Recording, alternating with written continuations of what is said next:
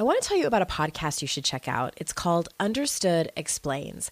This season of the show is hosted by teacher and special education expert Juliana Urtubey, and it's all about how to navigate individual education plans, also known as IEPs. The latest season of Understood Explains covers topics like how to tell if your child needs an IEP and it busts common myths about special education.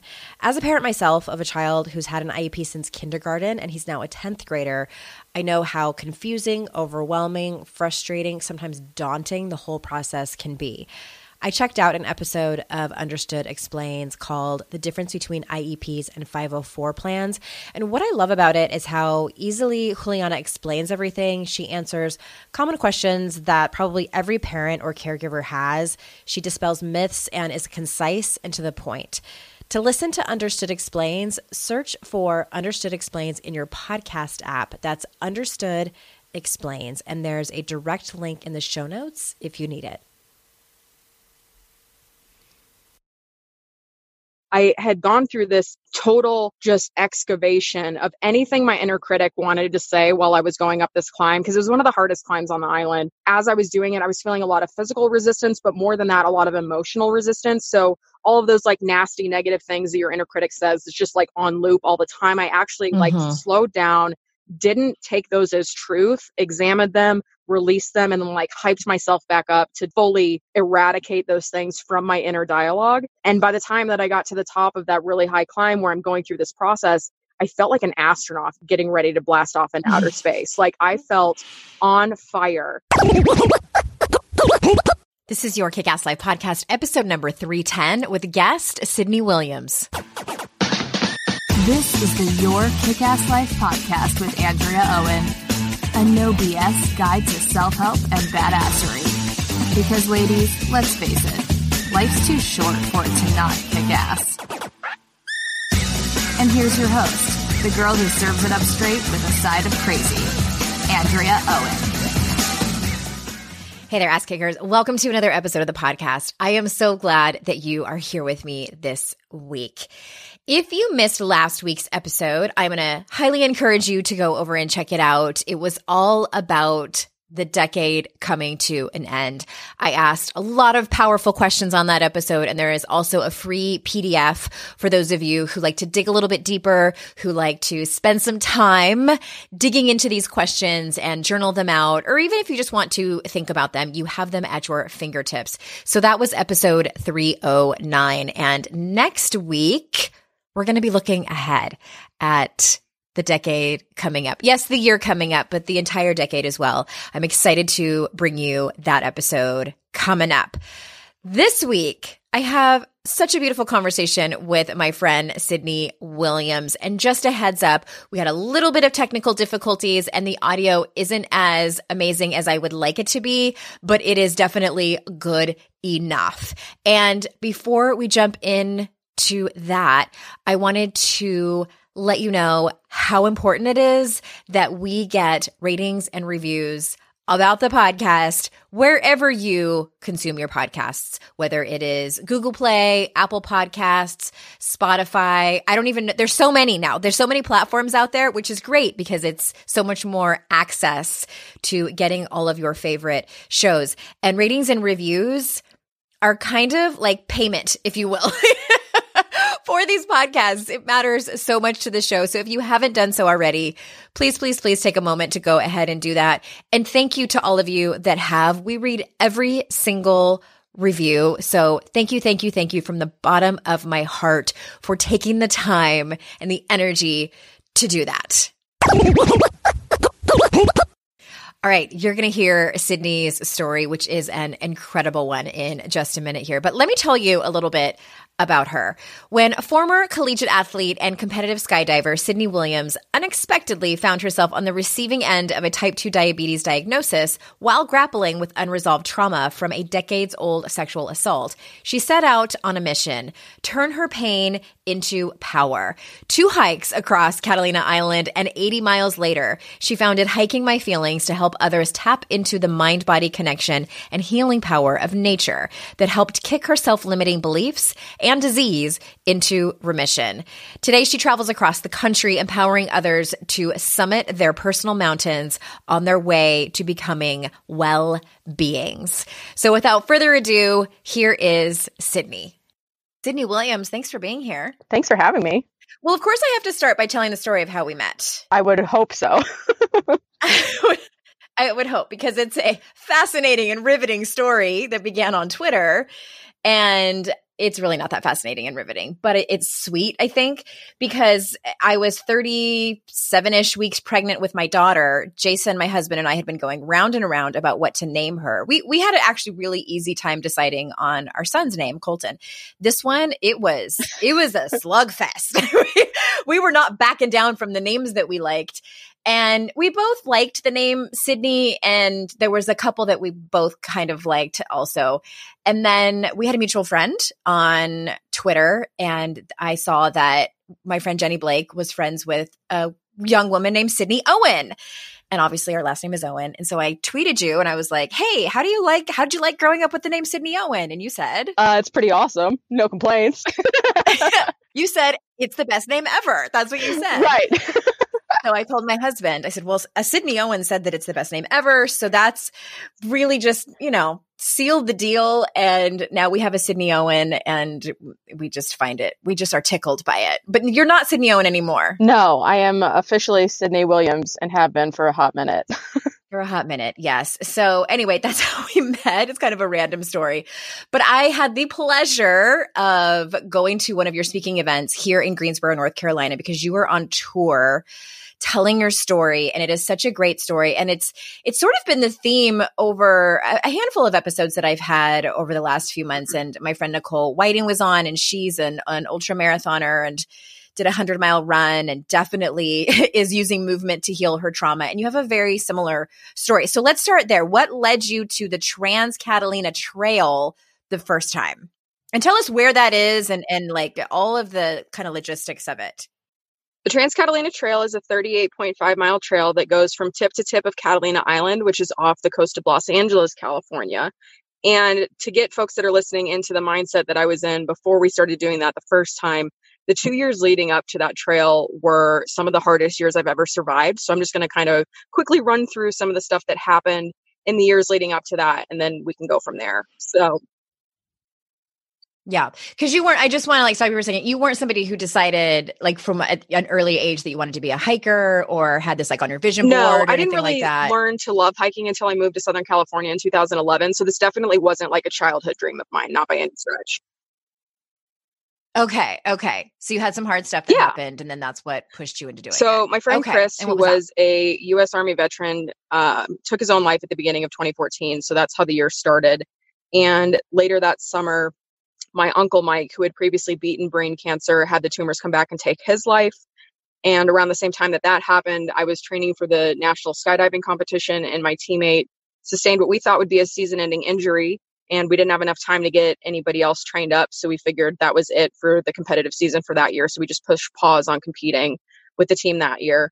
And my friend Adam, who was basically like the little brother I never had, um, if I had kids, I would want them to grow up to be like him. He went to Idaho for a base jumping trip and didn't come home. He died on a base jump. Oh my god! Kicking my ass. So yeah. and around ass. the same time that I was figuring out Adam's memorial uh, plans, my teammate, who we thought was injured, wanted to go to nationals. So then I had to choose between a funeral and nationals. I chose the funeral. Went and did all that. And once I got home from the funeral, I found out that my boss, who was also my skydiving coach, my mentor in the sport and the reason that I moved from Chicago to Southern California was to train at his facility to be a world champion skydiver someday. I found out when I got home from Adam's funeral that that man was convicted of raping his 14 year old niece. Yeah, so at the end of 2014, I left my dream job, which was working at his facility as the director of PR events and marketing at that skydiving center. I walked away from all my sponsorships as a skydiver athlete and I walked away from the sport altogether. I retired that year. Which I, and I'm, I'm not trying to de- derail the conversation, but like I was when you came to my house because both you and your husband were there, and you're that's how you met is skydiving. I didn't even realize there's a whole world of professional skydiving like championships. Like you guys go to competitions, and this is legit that blew my mind. So it's just one of those things like, oh, there's a profession where you can do that. So, so, so exciting and interesting. I'll have to have you back on so you talk all about that. But sadly, that kind of was that like the end of your career or, or um, so it was the end of my career like? as far as working in the sport for another facility or manufacturer or skydiving center goes but after in 2015 i Got launched it. my own skydiving events company and i did a handful of events and the last one i did was adams memorial skydive and at that point i was like yep totally done with the sport mm-hmm. i just released my friend's ashes over this drop zone i'm done see you later oh wow mm-hmm. okay Okay. So what did you just wake up one morning and decide like I'm going to do this? Yeah, well, we had been How deciding like my husband grew up in New Hampshire. He's been outdoorsy his whole life. We had done some backpacking or we had done some uh day hikes and some camping trips like, you know, sleeping in a tent on the ground kind of thing. And I liked both of those. So when I had the opportunity at the end of 2016 to have a whole extra week off work and not have to worry about being available for clients or anything else like that, knowing I could be completely disconnected. My husband was like, Hey, why don't we try backpacking? And I was like, Okay, yeah, sure, sounds great. And that's how we found the Trans Catalina Trail. Okay. And I was at your event where you told this whole story. And like one of the most hilarious parts about it is that you went in. So I think the only thing that I've done even remotely close to that is I did, you know, the the fundraising thing where people did like the 60 mile walk for breast cancer over three days. Like I trained like gangbusters for that. And and you um how was your training leading uh, up to uh, that? There wasn't any. like I I I love though like the delusional confidence that you have. You're like, yeah, I'm just gonna like, go on this 38 I, mile well, hike. It's like and it's funny because I I was in the worst shape of my life. Like in the in the lead up to that trip, like I had to go and get all the equipment because I had never been before. And I went to go get like the technical hiking clothes so I could look super professional on the trail. Which always right. makes like, you feel right ready, right? Is a hundred percent. It's not just a mental thing. Like it legit, it physically makes you feel good. So, but like the store that I was shopping at, I bought the biggest sizes that they had because they did not sell any clothes bigger than that. And I was like a little sausage squeezing into my mm-hmm. casing to go get on this trail. Like I was overweight. I was out of shape. I had just survived like two of the hardest years of my life. And I essentially just like rolled off the couch and onto the trail. Again, I love the term delusional confidence. Oh my God, what a perfect descriptor for my life at that time. It's like, I got this. It's fine. I, I've been using that term because that's, I had that kind of confidence when I first started my business. So I very much know that place where yeah. you're like, I don't know, it's just going to work. oh, so good. Oh my gosh. Okay, so you eh, and I know like the whole story is is much longer, but like you had you had a moment on that trail. yeah. So the first time we went like. across the island, it was the hardest thing I've ever done physically. And like to kind of set that up, so there's a little bit of context for that. Like I was a gymnast growing up. I did traveling competitive cheerleading. I was a Division One athlete on the women's rowing team at the University of Kansas. I was a competitive skydiver for four years. So like I've done hard things physically, this thing just that island smoked me like it beat me into the ground and then i like came up like a phoenix right like i there was one point in time like i had to pull over and address the blister situation because my feet had turned into like basically full blisters like i was walking on an entire blister instead of having a foot and i mm. had this moment on the trail where i was like i had just taken off my shoe i took off my sock and then I had taped up a blister. So with the sock came the tape, and with the tape came that first layer of skin. And my only thought in that moment was like, I was just like, oh hey, oh Sid, so like, uh, I don't know if you know this, but you're finding out right now, wearing your hiking boots at your standing desk is not the same as breaking them in. Like, it was the only thing I could Great. think of. And oh I was just like, God. wow, yeah, delusional confidence is 100% right here. let me just march in yes, place the and exact same my hiking thing. boots. Like I same. I would have done the same. Oh my gosh, that's hilarious! But I'm oh, sure like when it was hilarious, and so it was hilarious. just like it was really, really intensely physical, and I did learn two really good lessons on that first trip. Like I didn't recognize my body in the dressing room when I was trying on the high performance like hiking apparel, but mm. I did mm. learn on that first trip that I love my body because even though I didn't recognize it, the body that I didn't recognize just took me almost all the way across the island. I also didn't finish the first hike. Like there was no way I could have. And also they were saying that the trail mm-hmm. might have been rained out. And I was just like, well, if there's a chance, I'm just going to sit down and be done because I don't want to get hurt. So Yeah, Yeah, so I tapped out on the first okay one, but. I love my body and it reminded me that I could do hard things. Like I mentioned before, I've done a lot of hard stuff physically. I mean, like I've moved all around this country for love and work just because it's fun and that's what I want to do. Like I've done hard things physically in life and love and otherwise. And that trail was such a beautiful reminder of that.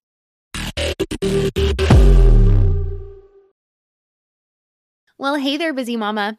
Are you looking for ways to make your life easier, your home less chaotic, and at the same time add more joy to your life? My name is Deanna Yates, and I'm the host of Wanna Be Clutter Free, a podcast all about letting go of the stuff we don't need in our lives so that we can focus on what truly matters.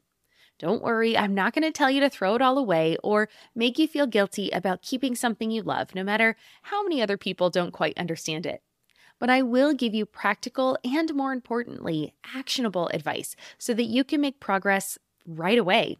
And you won't just hear it from me, there are amazing guests too. It's like having your bestie in your pocket telling you it's okay to let go of the things that are not serving you and your family in a totally non judgmental way. So join me over on the podcast where we can work on progress over perfection for those of us that want to be clutter free. I'm Margaret. And I'm Amy. And together we host the podcast, What Fresh Hell Laughing in the Face of Motherhood. Margaret, I would say you're sort of a where are my keys kind of mom. Correct. Sometimes a where are my kids kind of mom. While you're Amy more of a we were supposed to leave 35 seconds ago, mom. I mean, touche. In each episode of What Fresh Hell, we come at a topic from our usually completely opposite perspectives. I bring the research, And I bring kind of the gimlet eye. Like, is that research really going to work, people? And almost 10 million downloads later, we're still laughing. We also talk to experts in the parenting field, plus parents with stories we can all learn from. We make each other laugh, we challenge each other's assumptions, and we have what we think is the best parenting community on the internet. Check out What Fresh Hell Laughing in the Face of Motherhood wherever you listen to podcasts.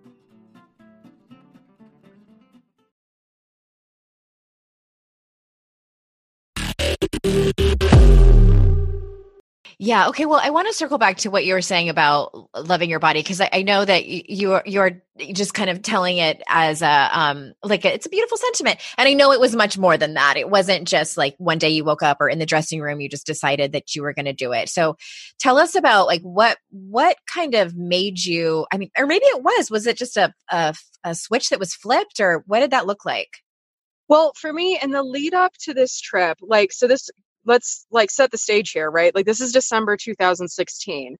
Let's think about what's going on in the like Yeah. world. Like, politically, Trump was just elected president. There's a lot of stuff going around just in general. Like, the climate of the season is like feminism is cool again. Or maybe for the first time ever, or for those of us that have been doing this for a hot minute, we're like, Almost, oh, hi, welcome to the party. Um, leading up to that like whole time of my life like i had been following you know like standard instagram accounts but generally like when i would go scroll through instagram i would feel like absolute dog shit about myself and so i took a very distinct and deliberate effort and i went through on a long scroll and everything that made me feel like trash about myself i unfollowed or un or muted if it was like just like a temporary thing like somebody's on vacation and it's triggering me because i'm not like Right. I just I made a I made a very distinct point and took deliberate action to make my Instagram feed and my social media feed a place where I could find positivity and inspiration instead of feeling like absolute shit.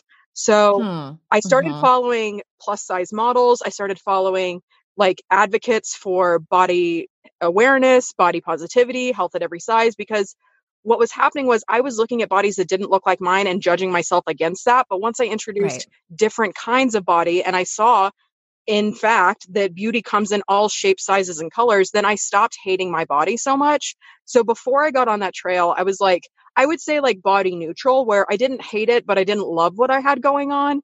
And at Mhm. the end of that first hike i felt appreciation for what my body was capable of doing. I say at the time i love my body but after the second hike is when i really was able to come around and understand what actually loving your body means because i it Okay. I had hated it for so long leading up to that first hike that being neutral felt like love.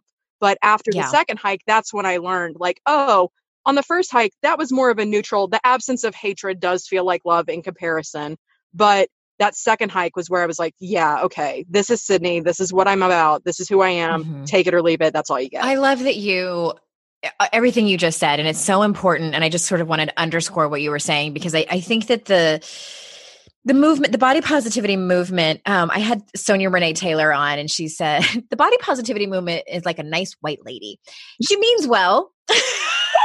but she sometimes you can't trust her and uh and it's i i think that what it overlooks is so and so many memes in personal development fail to look at nuance and things like that. And specifically about this one, I think that it's, and I've said this for a long time, it is a huge jump to ask somebody who has grown up hating their body, who has compared themselves to everyone else and does not look like the quintessential American beauty that our culture has created that they might be in a place of body loathing they hate their body to ask them to jump to love your body when a lot of the love your body people are like a standard size four how the fuck does anyone do that? Right.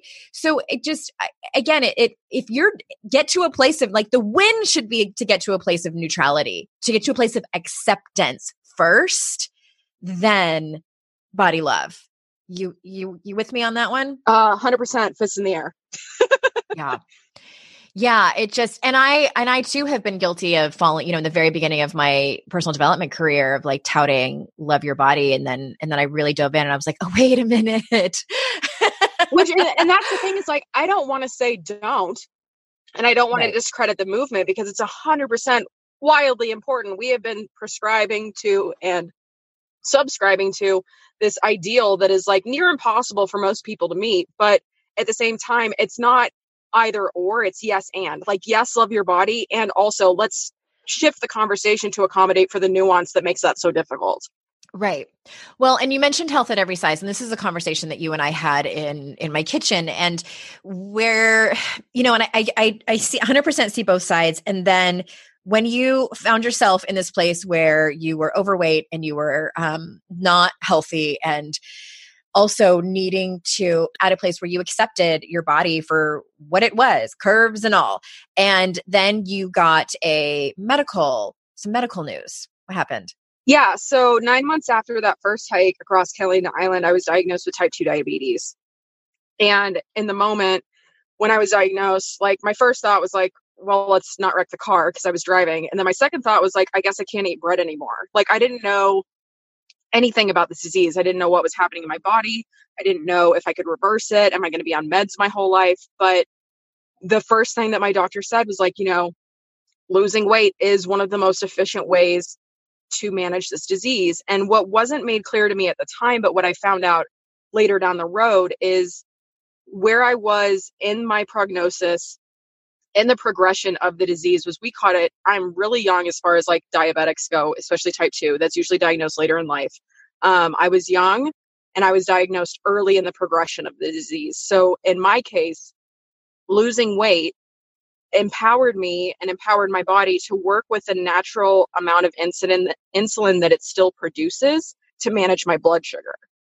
Mm-hmm. so as i lost body mass my body was able to work with what it naturally produces, which means I didn't need to have supplemental insulin and that I hadn't progressed through the disease enough to where I would need to have injectables. So for me, losing weight was 100% part of the treatment plan, which when it comes from a medical place instead of a vanity place, like I want to be thin for this event, or I'm going to my reunion and I don't want to be fat, or I want to look hot in a bikini, like my attempts leading up to this diagnosis to lose weight had always been rooted in some superficial reason to lose weight, not for my mm-hmm. health. It was entirely for my appearance and usually trying to make somebody else happy, not right. myself.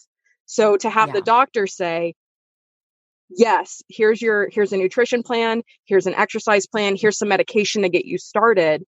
The priority here is to lose weight. That's the most efficient way to manage this disease. I took that as a challenge and I was like, listen, I'm a people pleaser. I like earning gold stars.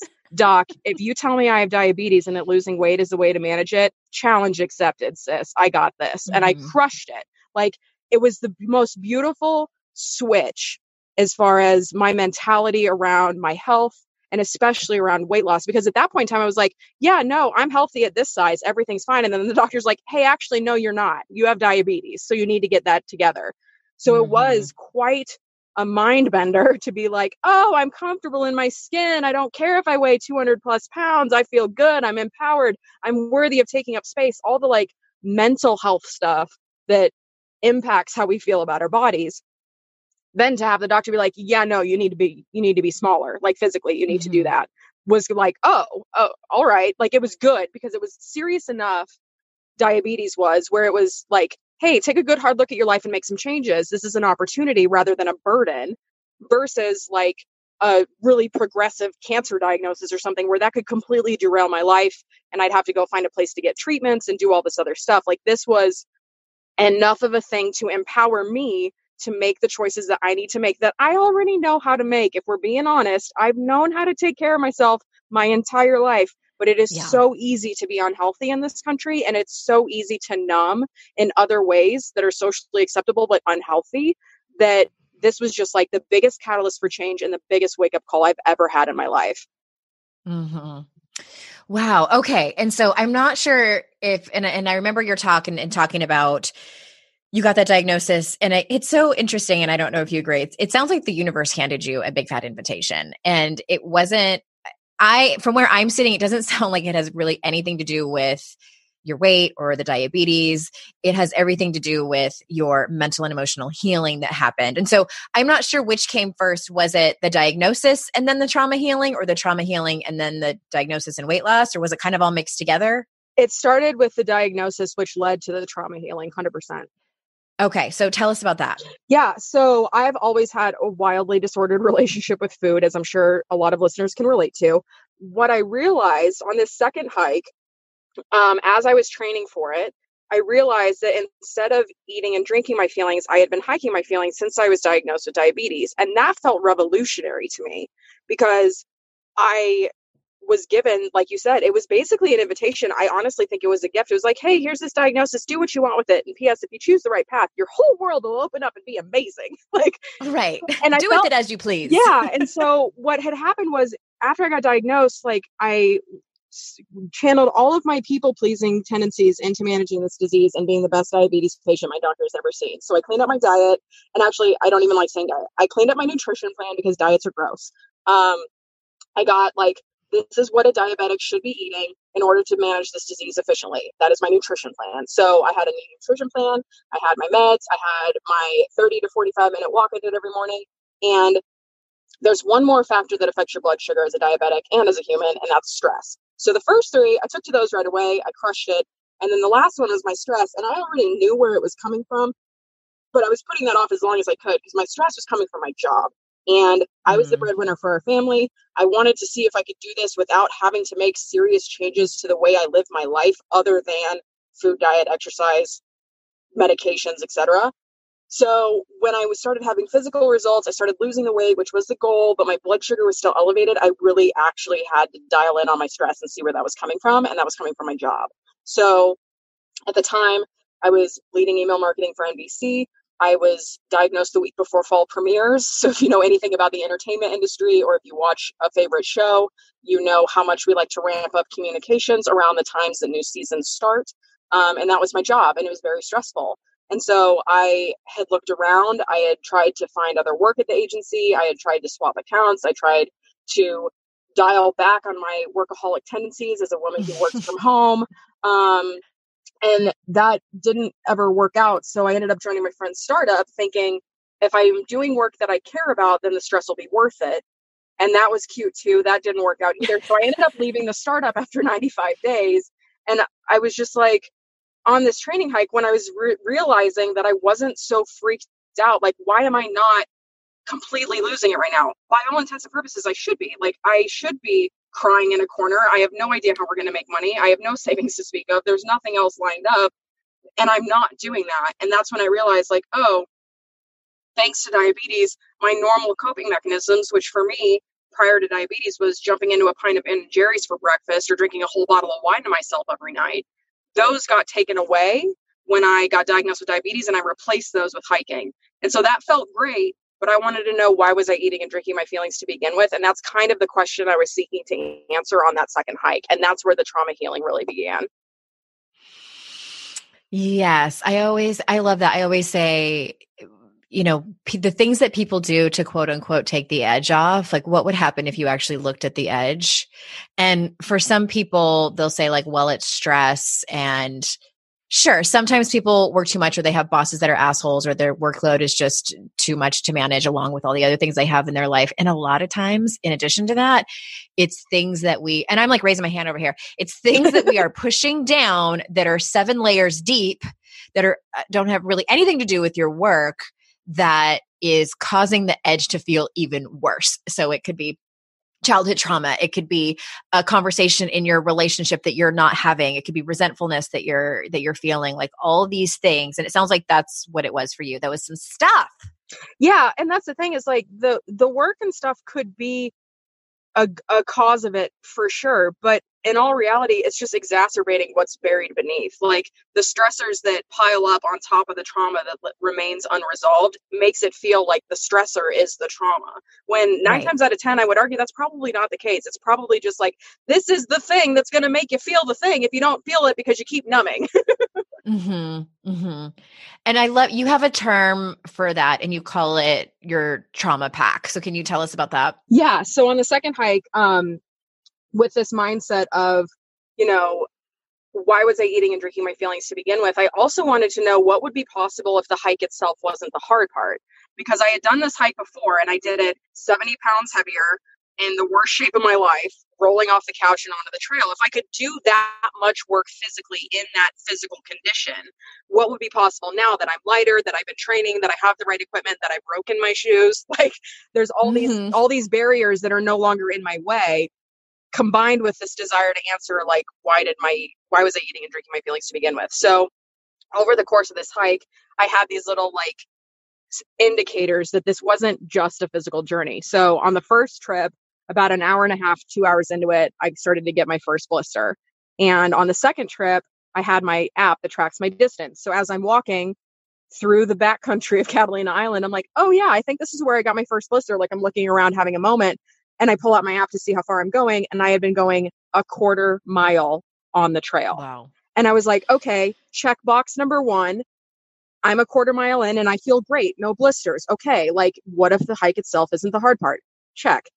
And then when we get to the first like pause point on the first day, um, I realized that my blood sugar was perfect. Like it was my first backpacking trip since I got diagnosed with diabetes. I checked my blood sugar. It's perfect. Check another box. The physical part is not the only hard journey.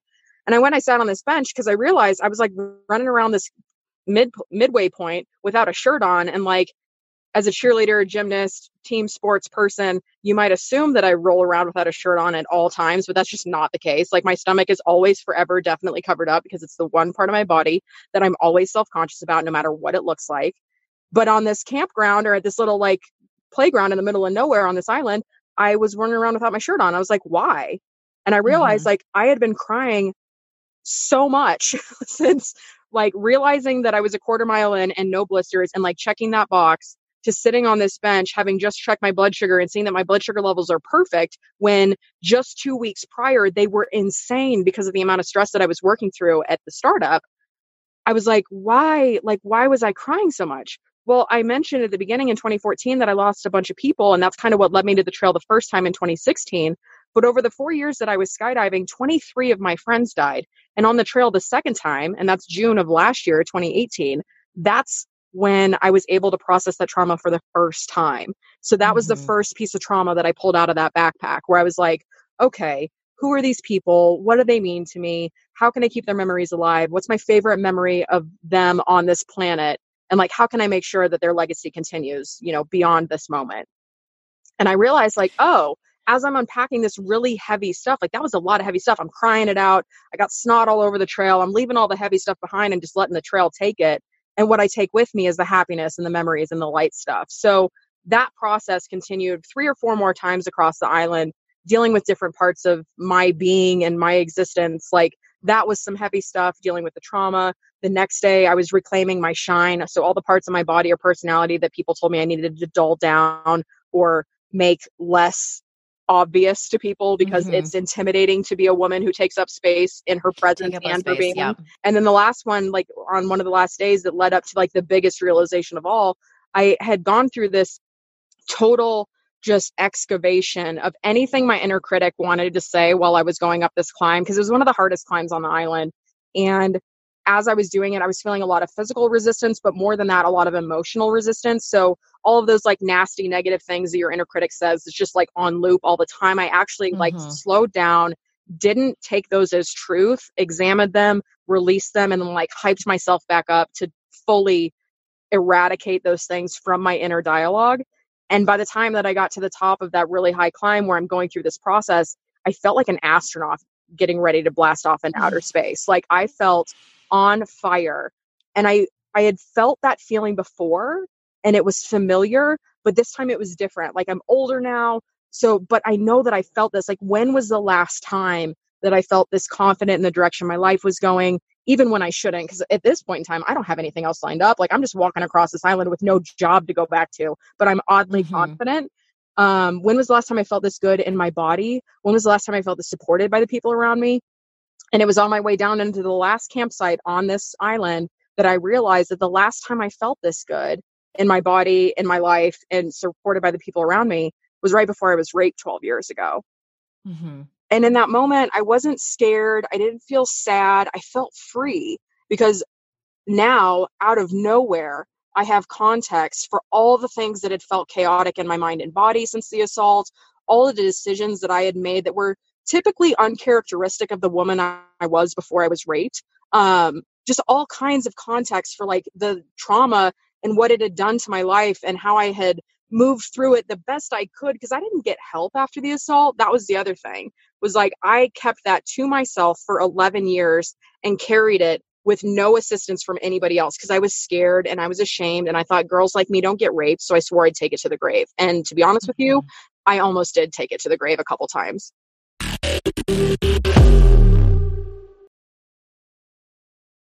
If you're a parent, I invite you to join us at the Mindful Mama podcast, where it's all about becoming a less irritable, more joyful parent. With sometimes hilarious and always thought provoking experts and friends, at Mindful Mama, we know that you cannot give what you do not have. And when you have calm and peace within, then you can give it to your children. I'm Hunter Clark Fields, and I can't wait to see you there. Listen in to the Mindful Mama podcast. No one told us the truth about parenthood. Why? This is the podcast everyone needed before they had kids because now that those little ones are here, whew, there is a lot to unpack. I'm Rachel Shepardota, and I am your host for the podcast No One Told Us, where we tell the truth about parenting and let you in on all the stuff you really should have known about before having kids. I am the founder of Hey Sleepy Baby, but this podcast is so much more than sleep. We'll be diving into all the topics that you really care about and need to know while you do your best job raising those adorable, tidy humans. Our goal is to just make you feel less alone and less overwhelmed. There are so many things that no one tells us before becoming a parent, and I think that we should really pull back the curtain on becoming a first time or second time mom or dad to share the good, the bad, and the ugly We'll have a little education, a little fun, and a whole lot of heart that goes into each and every episode. So join me and our amazing guests each week to hear us talk about what no one told us.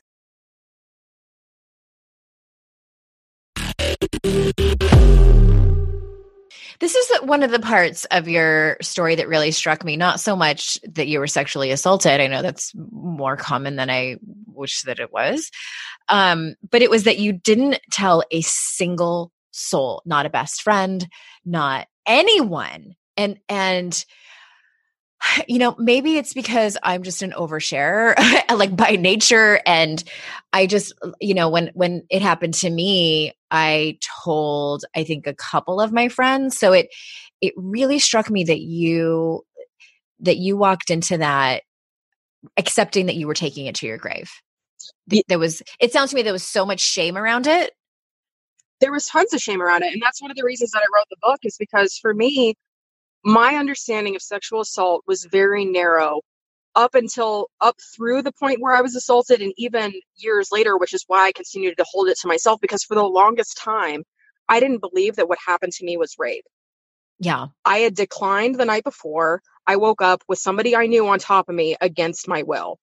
And mm. because it wasn't done by a stranger in an alley with a gun to my head, like everything you see in movies and TV that you think of. Or like super violent. it's a very yeah. clear picture of what rape is, violent rape. Like I didn't know that acquaintance rape was a thing. So I thought, Mhm. well, maybe I just wasn't convincing enough with my no last night. Or maybe like Cinderella, your consent expires at midnight and you have to like re-up it at midnight 01 or whatever. You know, like I had I had made up so many stories as to why I deserved it or why I or why it happened or how it wasn't what I thought it was for so long. Like the morning that it happened, I just laid there and pretended like I was asleep. Frankly, I had no other means to defend myself. I didn't think that I could like fight him off and I didn't want to die because I didn't know if that was a thing. Cause like the other side of understanding that what happened to me was rape was like because it wasn't so obviously violent in the way it had been depicted, depicted to me leading up to that point,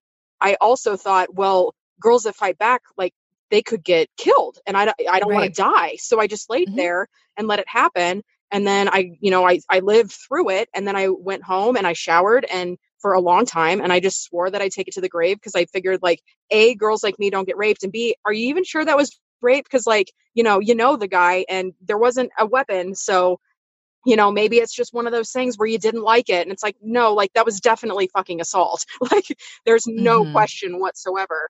Um, but for the longest time, like it wasn't until I started hearing more stories from more friends who were capable of talking about it, who were comfortable sharing those details with me, where I was like, oh my God, like my friend just came to me about something that happened to her. And that's literally what happened to me.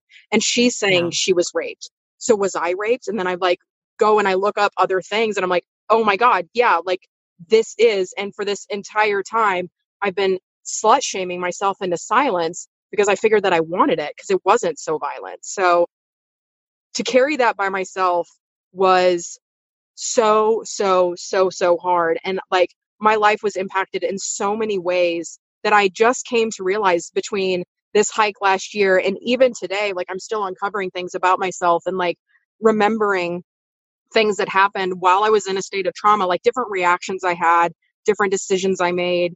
It's just so interesting to see how unresolved trauma can impact your life physically, emotionally, spiritually, in your relationships, in your relationship with yourself too. It's it's it's wild. Yeah. Well, thanks for sharing that story in in more detail. Um, I, did a podcast episode with our mutual friend Kate Anthony, and I will link to it in the show notes where I talk about my assault, which sounds very similar to yours. And and tell me if this was your experience, because when I I told the story on the podcast, and uh, part of why I couldn't define it as rape is because I had a boyfriend at the time, and I convinced myself that I was a shitty human being for what I had let happen. And that was part of the reason where I wouldn't define it as that and carried it and carried it and carried it. Although I did tell a couple of friends that it had happened. But for in my experience, it was the moment that I admitted that it was at least a sexual assault was the moment of huge release for me and also i believe where the healing process started it wasn't that i was healed when i admitted that to myself and others it was it just started the process do you think that that was the same for you Yes, and that's a interesting. I'm actually I'm excited to hear. One, I love Kate, and two, uh, like I'm. It sounds weird to say I'm excited to hear about your assault, but I think that there's always something okay, that i understand I can I can learn stuff about myself and my processing and my experiences by hearing other people's stories. And what was interesting for me is that I didn't have a boyfriend at the time, but I started dating somebody like I was in the process of like I have a crush on someone. Maybe this could be dating. And after the assault, we did start dating. And I was unfortunate enough to contract HPV from my rapist, which required Mhm. me to have a LEEP procedure to remove precancerous cells from my cervix. And so when my boyfriend, new boyfriend at the time, found out about that, he thought I was dirty. He thought I was a slut. He thought that I was disgusting. How could I not tell him that I have a sexually transmitted disease? What kind of trashy human does that? Da da da da. And I was so ashamed because of his reaction to that. I was like, if that's how he's responding to me having this disease and needing to be treated in this way, how would he feel if he knew that I was raped? So I told him that I hooked up with a dude from work Mhm. and that I and you know and I'm so so sorry and I like and I went on to apologize endlessly profusely because it was like my problem and my fault and I'm a horrible you know, deceitful, deceiving human being for not telling him or whatever. But like, I didn't even know that that was a thing until it was when I went to go get my pap smear and my doctor's like, hey, P.S., you have HPV. Yeah. And I was like, oh, that's fun because like we're all the majority of humans are silent carriers in one way or another. And so I didn't even know that I had it until I did. And then I needed medical treatment. So yeah. for me, a lot of, and that just compounded the shame, right? Because like if I already knew that I didn't feel safe telling my family or my friends or anybody after the assault, didn't go to the hospital, didn't go to the police, then the first person who's directly impacted by my assault other than me is the boy that I'm dating at the time. And he tells me that I'm a disgusting human for having a sexually transmitted disease you bet your mouth I'm going to keep, or you bet your buns I'm going to keep my mouth shut. Like, this is something that I am taking because if I was so flawed in that moment, how the fuck was I ever going to find another man that could love me and spend the rest of my life with me and all that stuff if I couldn't be seen for what happened and if I could couldn't even admit that what happened to me was rape. I, I like I I further damaged myself by saying that it wasn't in that moment. Uh, yeah, I I had the same experience that the yes the furthering of the the pain and the hurt. And just for everyone listening who wants to hear the story in more detail and get all of your good tools. Your book is Hiking My Feelings, Stepping into the Healing Power of Nature, and they can find it at hikingmyfeelings.com.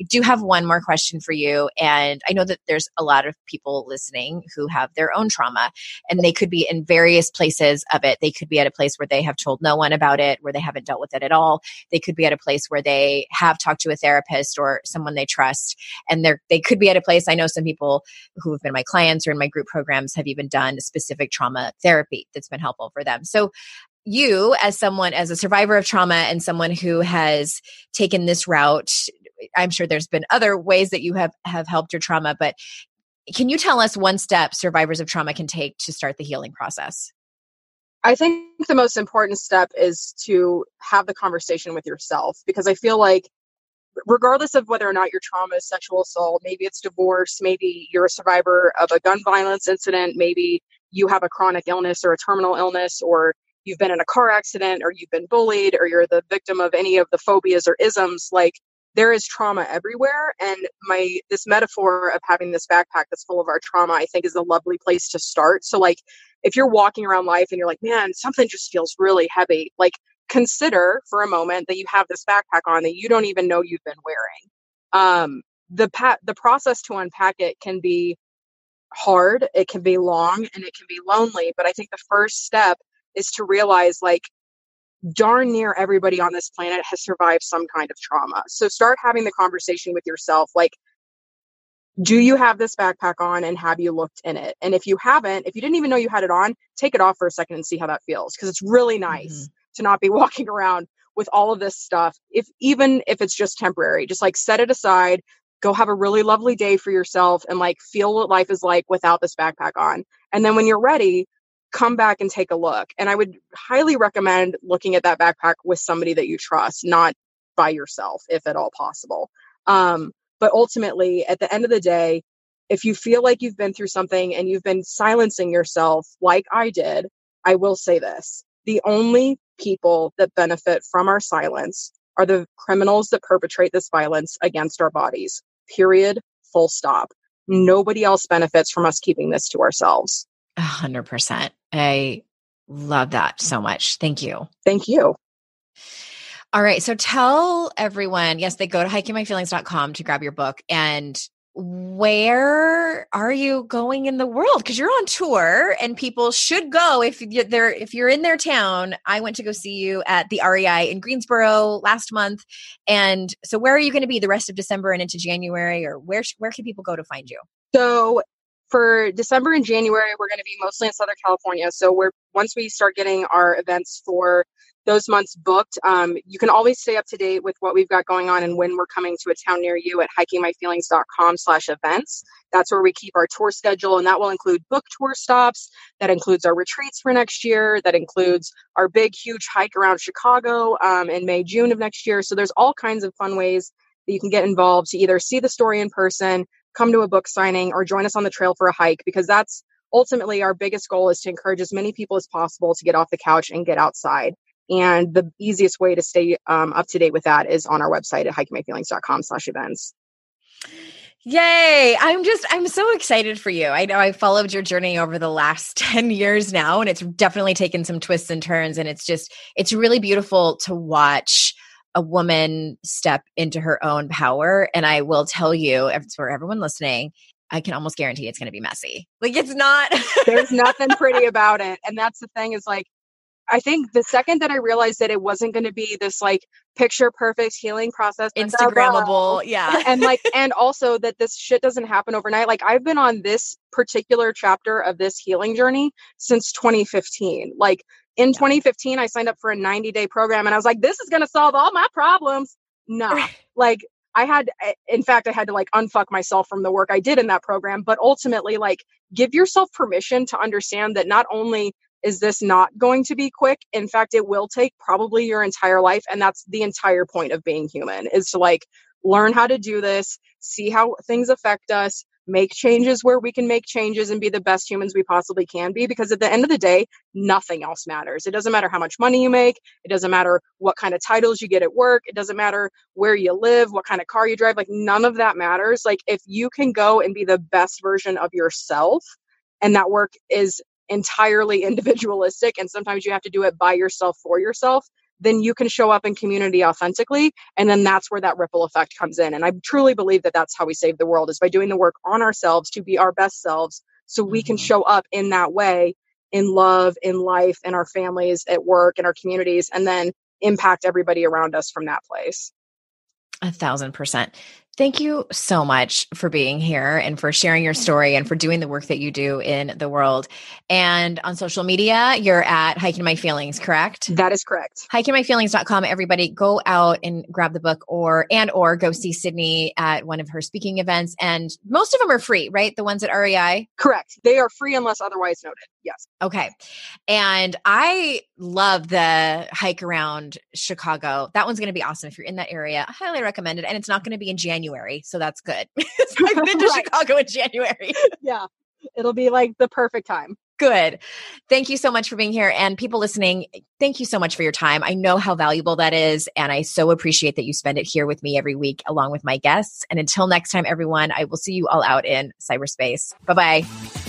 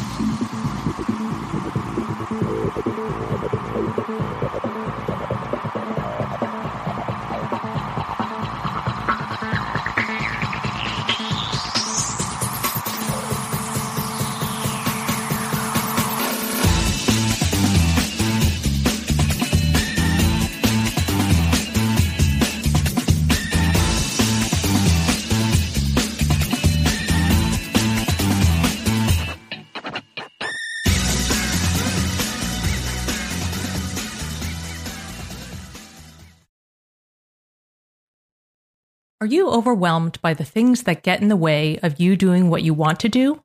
Are you looking for ways to simplify life to better align with your values?